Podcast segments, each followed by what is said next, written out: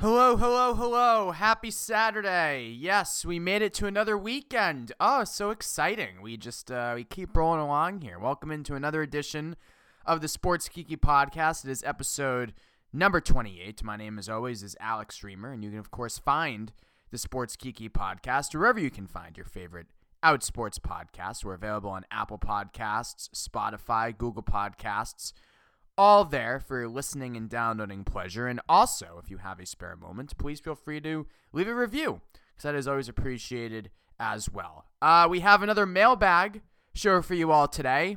That means that your beloved host has decided to mail it in once again. No, I kid, I kid, of course. Uh, there's a bit of a tradition happening. The last time we did a mailbag was about two months ago. It was after I got off a spell of five overnight shows in a row from two a.m. to six a.m. here on the East Coast, C B S Sports Radio. I did another spell of overnight shows this past week, and just like last time we did the mailbag episode, I'm off to a long weekend in Provincetown. So no guest. Instead, we are sending ourselves off uh, with the love of you folks, the listeners. And yes, I just referred to myself in the royal we. That means I'm overtired.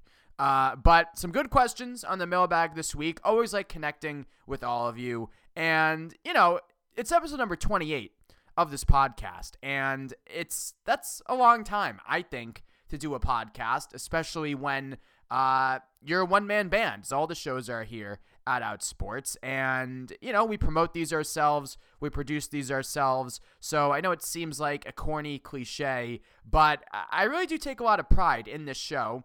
And I take a lot of pride into how people seek it out and find it uh, on themselves and uh, really uh, involve themselves in the show and seem to really like it. Uh, it's humbling.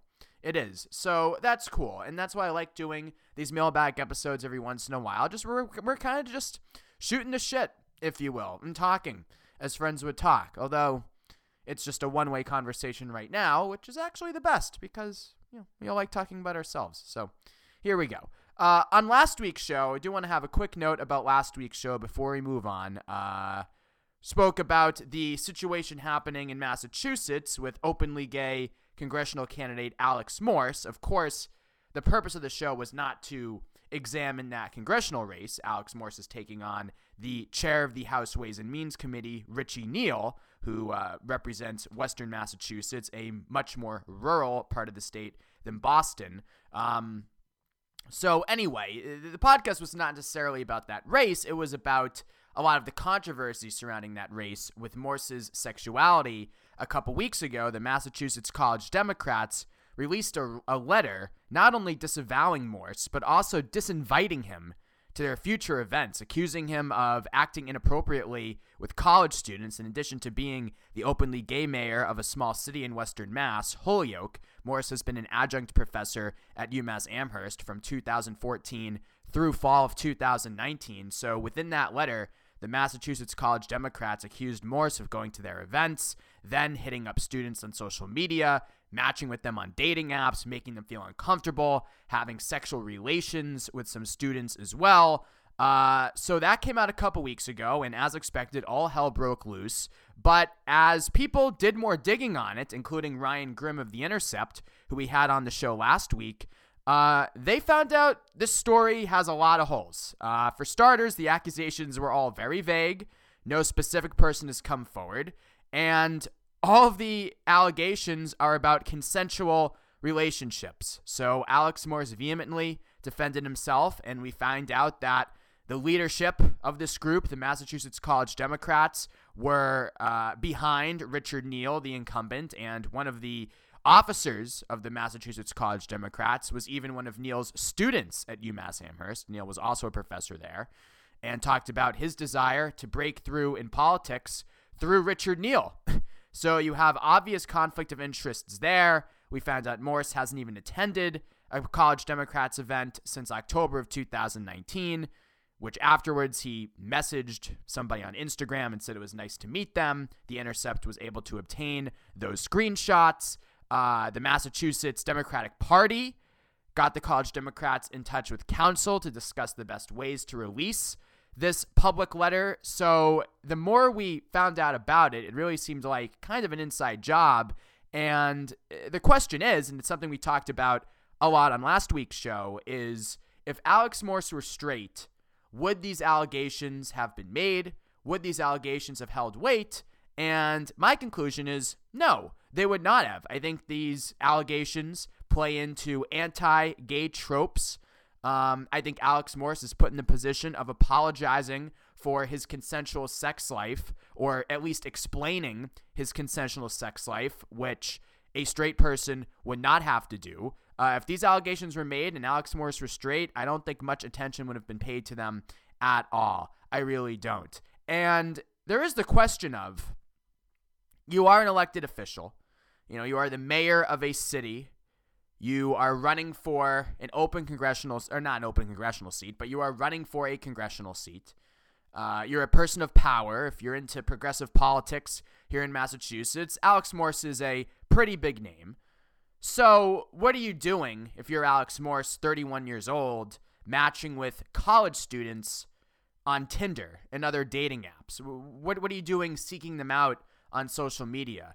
And I totally understand that. You know, me personally at twenty-seven, I'm not going after many college students these days, largely because I have nothing to teach them, but that's besides the point. Uh, uh, not, not for me, not my speed. And I think an argument can be made that Alex Morse, in his position, should be more careful about being around college students. Uh, I get that. But the fact is that all of these relationships, all these relations have been consensual. Nobody has come forward to this date and said otherwise.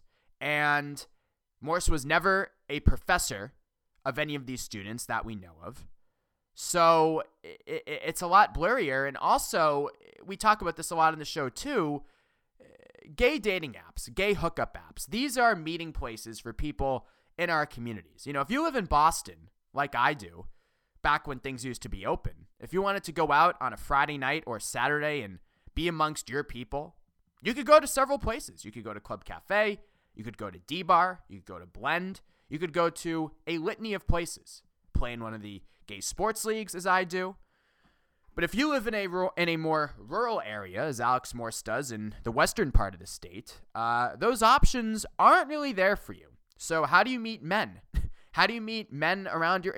You go on dating apps. You go on hookup apps. That's part of the meeting place. That's where a lot of our behavior and interaction has been driven through decades and decades of social ostracization. So that's why. I mean, it's easy to look at it on the surface and say, I don't care if it was consensual, still dumb for someone of Alex Morse's position to be on gay dating apps, gay hookup apps, talking with college kids. And I get that on the surface, but you have to delve deeper and look into the overall culture, how gay people meet other gay people. And again, if Alex Morse were straight, would he be in the position of having to explain his consensual sex life with adults? I don't think so. I don't think so at all. So an interesting conversation. That primary is September first, so in just a couple weeks. We'll continue to follow that here on the show. Uh... Also wrote a great story this week on Outsports, and yes, I'm calling a story that I authored great. Get over it. Uh, Esera Tuaolo is a former N F L defensive lineman. He played for the Green Bay Packers and most notably the Minnesota Vikings in the nineteen nineties. Uh, he's a big friend. He's a big friend of Outsports. We've written about him numerous times over the last several years. He's an L G B T Q sports advocate. He is uh, involved in the nonprofit Hate is Wrong. Uh, an anti-bullying nonprofit. Uh, so he does great work, Esera does. Um, and he has a new podcast out titled Mister Aloha. He's from Hawaii. And his guest this past week was Brett Favre. And I spoke with Esera about the podcast, about interviewing Brett Favre, and about the topics they they talked about, including the issue of head trauma. Uh, Brett Favre, of course, throughout his post-playing years has been pretty vocal about the concussions he suffered as an N F L player. He's on the record a couple years ago saying he thinks he's suffered thousands of concussions. So he's been very candid about that. And Esera, and this is what we talked about for the piece, uh, which came out Tuesday, uh, he be- deals with some head trauma issues as well. Uh, it's not crazy. It doesn't inhibit him from living his life, but he'll be writing an important email for his Hate is Wrong nonprofit, trying to secure funding, and realize that the email that is on his screen reads nothing like the email that he comprised in his head. He forgets words, the grammar is poor, et cetera. He'll be singing on stage. He was a contestant in The Voice, a singer, a performer, and he'll forget the words. He'll forget the lyrics to a song, and he has to hope that people in the audience don't notice. And for the first time on his podcast with Brett Favre, uh, Esera Tuaolo talks about this, and it's very brave, and it's very humanizing, and it's it's it's something to commend. I mean, in, in today's world, rightfully, the stigma around mental health is dissipating, and that's a great thing. But I still think there is some stigma there, especially when you're talking about head trauma and concussions and trying to continue to make your way in the professional world. So it's very brave whenever somebody speaks out about something like this. So I was glad to connect with Esera and do the story with him, and also interested to get his thoughts on Brett Favre, who uh, he had on his podcast and received some criticism for it because Brett Favre a couple weeks ago golfed with Donald Trump. And, of course, anybody who golfs with Donald Trump and then poses for a picture with Donald Trump is lambasted in certain circles. And, you know, look, I- I've always said that nobody should be in the business of normalizing this president, and even doing something as simple as playing golf and then posing for a photograph does exactly that, normalize this president. But I also understand that he is the president of the United States, and for some people, uh, that is a huge honor to be invited to play golf, to be invited to spend time with him.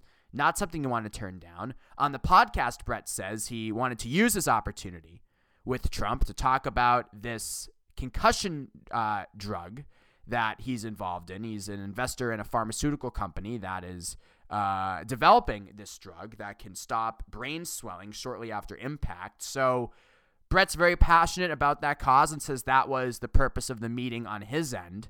Um, but I, I like that Esera had him on. And, you know, one thing he told, told me was, Brett's my good friend, and I don't care what people say about him. I don't care who he plays golf with one day. I know what's in his heart. I know uh, that he is a friend of the L G B T Q community, and they talked about that. So uh, it's good. You know, I think on the surface, and I'll include myself in this, it's very easy to just say, oh, psh, this guy played golf with Trump. I mean, what a monster. But it it goes deeper than that, especially if you know a person on a personal level. Okay, enough pontificating. Time for more pontificating. Let's get into some of the uh, mailbag questions. Just a few here as we close things out. Uh, why don't we start with, here we go. I feel like I'm going back to my W E E I days. Uh, let's go to Michael Bradley, who asked me a question about Boston Bruins goalie Tuukka Rask. Now, for those who don't know, uh, Tuukka Rask is a star goalie for the Boston Bruins. He opted out of the N H L bubble last weekend, uh, right before Game three of the Bruins playoff series against the Carolina Hurricanes. Uh, Tuukka Rask cited family issues. He has a newborn child, two young daughters, a young wife, and he opted out, released a short statement just hours before game time saying family right now is more important to him than hockey. So Michael Bradley tweets in, can you speak to the Tuukka issue? I get it with his family, family first, but the level of protection he has received from the local media is annoying. Everyday people have worked through COVID because they have no choice, no option to opt out. Well, thanks for the question, Michael. It's a good one, and I, I think it's, I think the way, the, the framing of that question really speaks to what's wrong with America. You know, the attitude should not be, well, some people have to work through COVID or, you know, terrible life situations, so thus everybody should. No, how about we say, why doesn't every worker have the luxury of a Tuukka Rask or a professional athlete where they can opt out and take time for themselves and their family if they want to and if that's necessary? So I would frame it that way.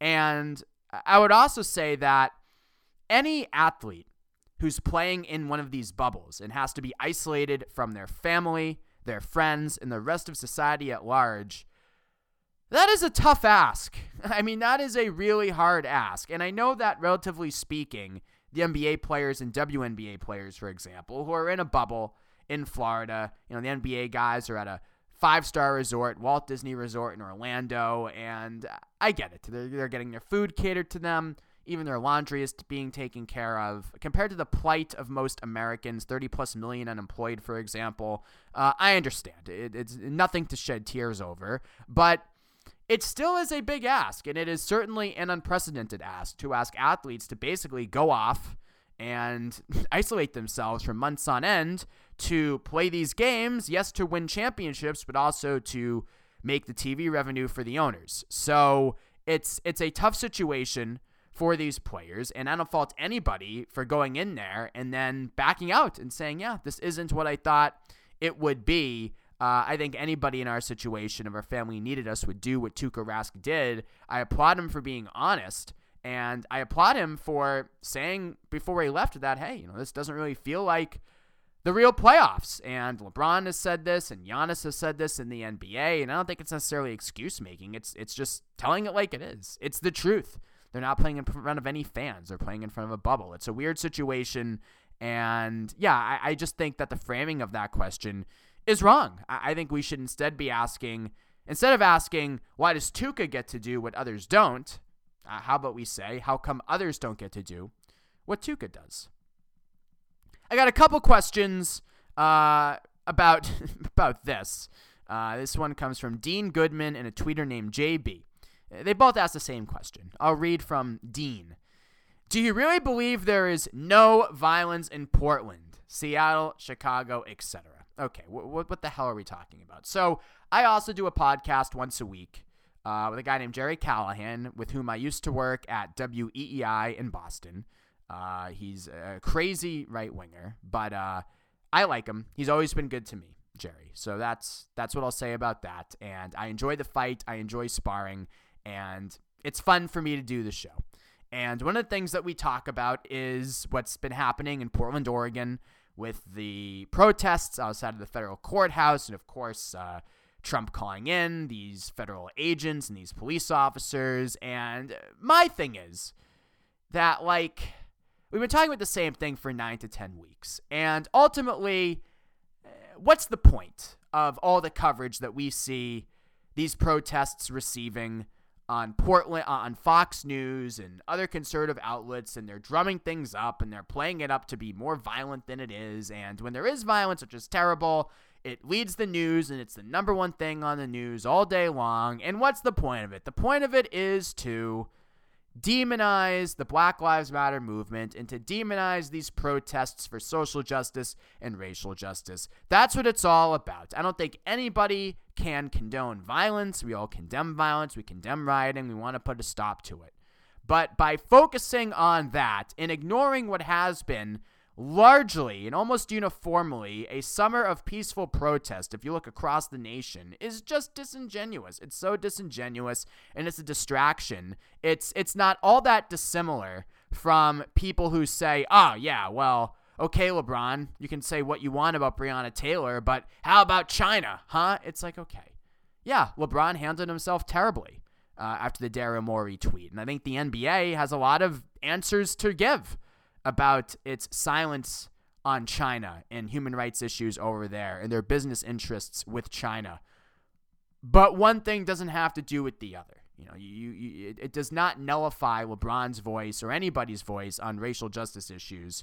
Uh, you know, China has nothing to do with that. So it's disingenuous. It's a way to just silence uh, outspoken people, outspoken Black people in this case. And I think that's the same thing of focusing on what's happening in Portland and drumming up isolated incidents of violence. No, I do not think the violence is nearly as widespread as it's portrayed in the right-wing media ecosystem. I just don't. And I, I think that news stories like that in general are anomalies. It's not part of a big trend. No, I don't think I live in a city. I don't think that cities are uniformly unsafe right now. Uh, crime has spiked a bit this summer, but it's still way down from where it was decades ago. So I just, I just think it's it's fear mongering. It's fear mongering. It's nothing more than that. It's fear mongering. It's uh oh, don't go to the city. These people, they're they're they're dangerous. We need law and order. It's just, it's fear-mongering, and it's dog whistling, and I don't like it at all. So that's where I fall on that. Uh, we have Mister Joe Piro, who asks me, asking again because it's constantly ignored, who is your best friend and why is it Joe Piro? Uh, I don't have any friends, so that's why that's ignored. And this, uh, we'll end here with Joan Virginia, who's a longtime fan of mine, um, who sent me kind words about the overnight shows that I was doing, and I thank you for that. Um, but uh, okay, we'll, we'll we'll end on this question from uh, Michael McNaught, who chimes in uh, from time to time. He asks me, "What lessons have I learned about myself over the last five months?" And it's a good question.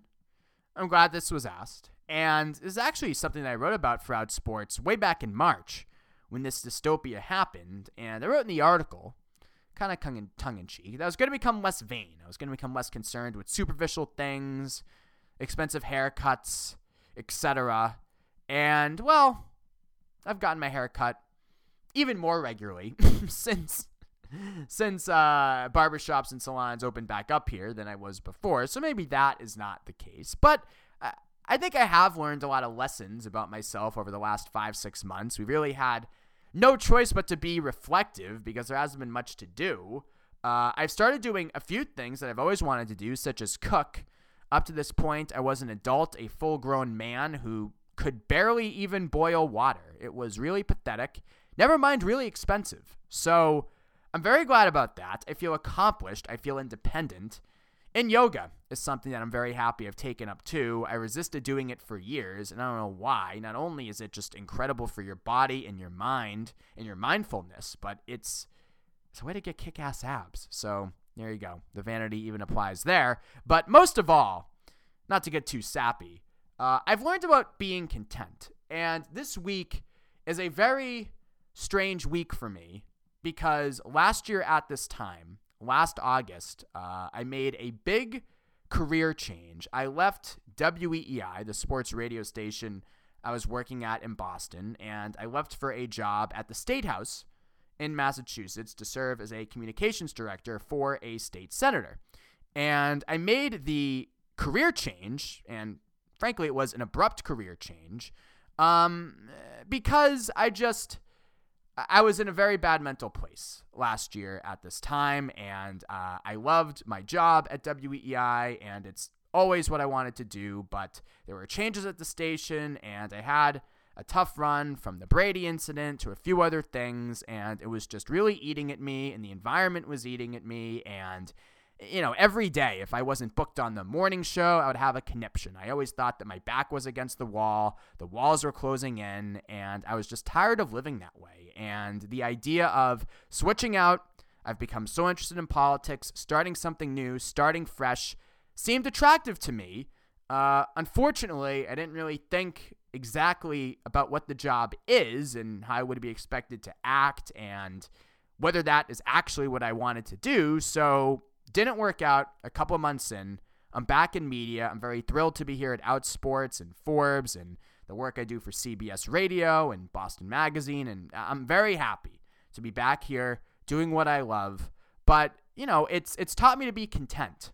And that contentment is really a man's greatest treasure. Uh, my whole life, I've just been so professionally obsessed and professionally ambitious. Uh, always wanting more, never being satisfied. Yes, I was on morning drive radio in a major city at twenty-three years old, twenty-four years old, but it wasn't good enough for me. I wanted to be on every day, and if I wasn't on every day, it was the end of the world, and I just, I, I, I just was so obsessed with my relevance, and I got so much affirmation from social media, and eventually I just crashed. And over these last five months, it's really forced me and so many others to stop. And take a step back and say, yeah, you know, the career, nothing really is going forward right now. There's not a lot of new networking opportunities. The world has basically shut down and is still shut down for the foreseeable future in a lot of areas. Uh, and it's taken, it's forced us to just kind of live with ourselves and live with being alone and realize that it's okay if you write an article that doesn't explode, or it's okay if you're not on morning drive radio today. And those may sound like obvious statements, but I got so much of my affirmation from those exterior forces.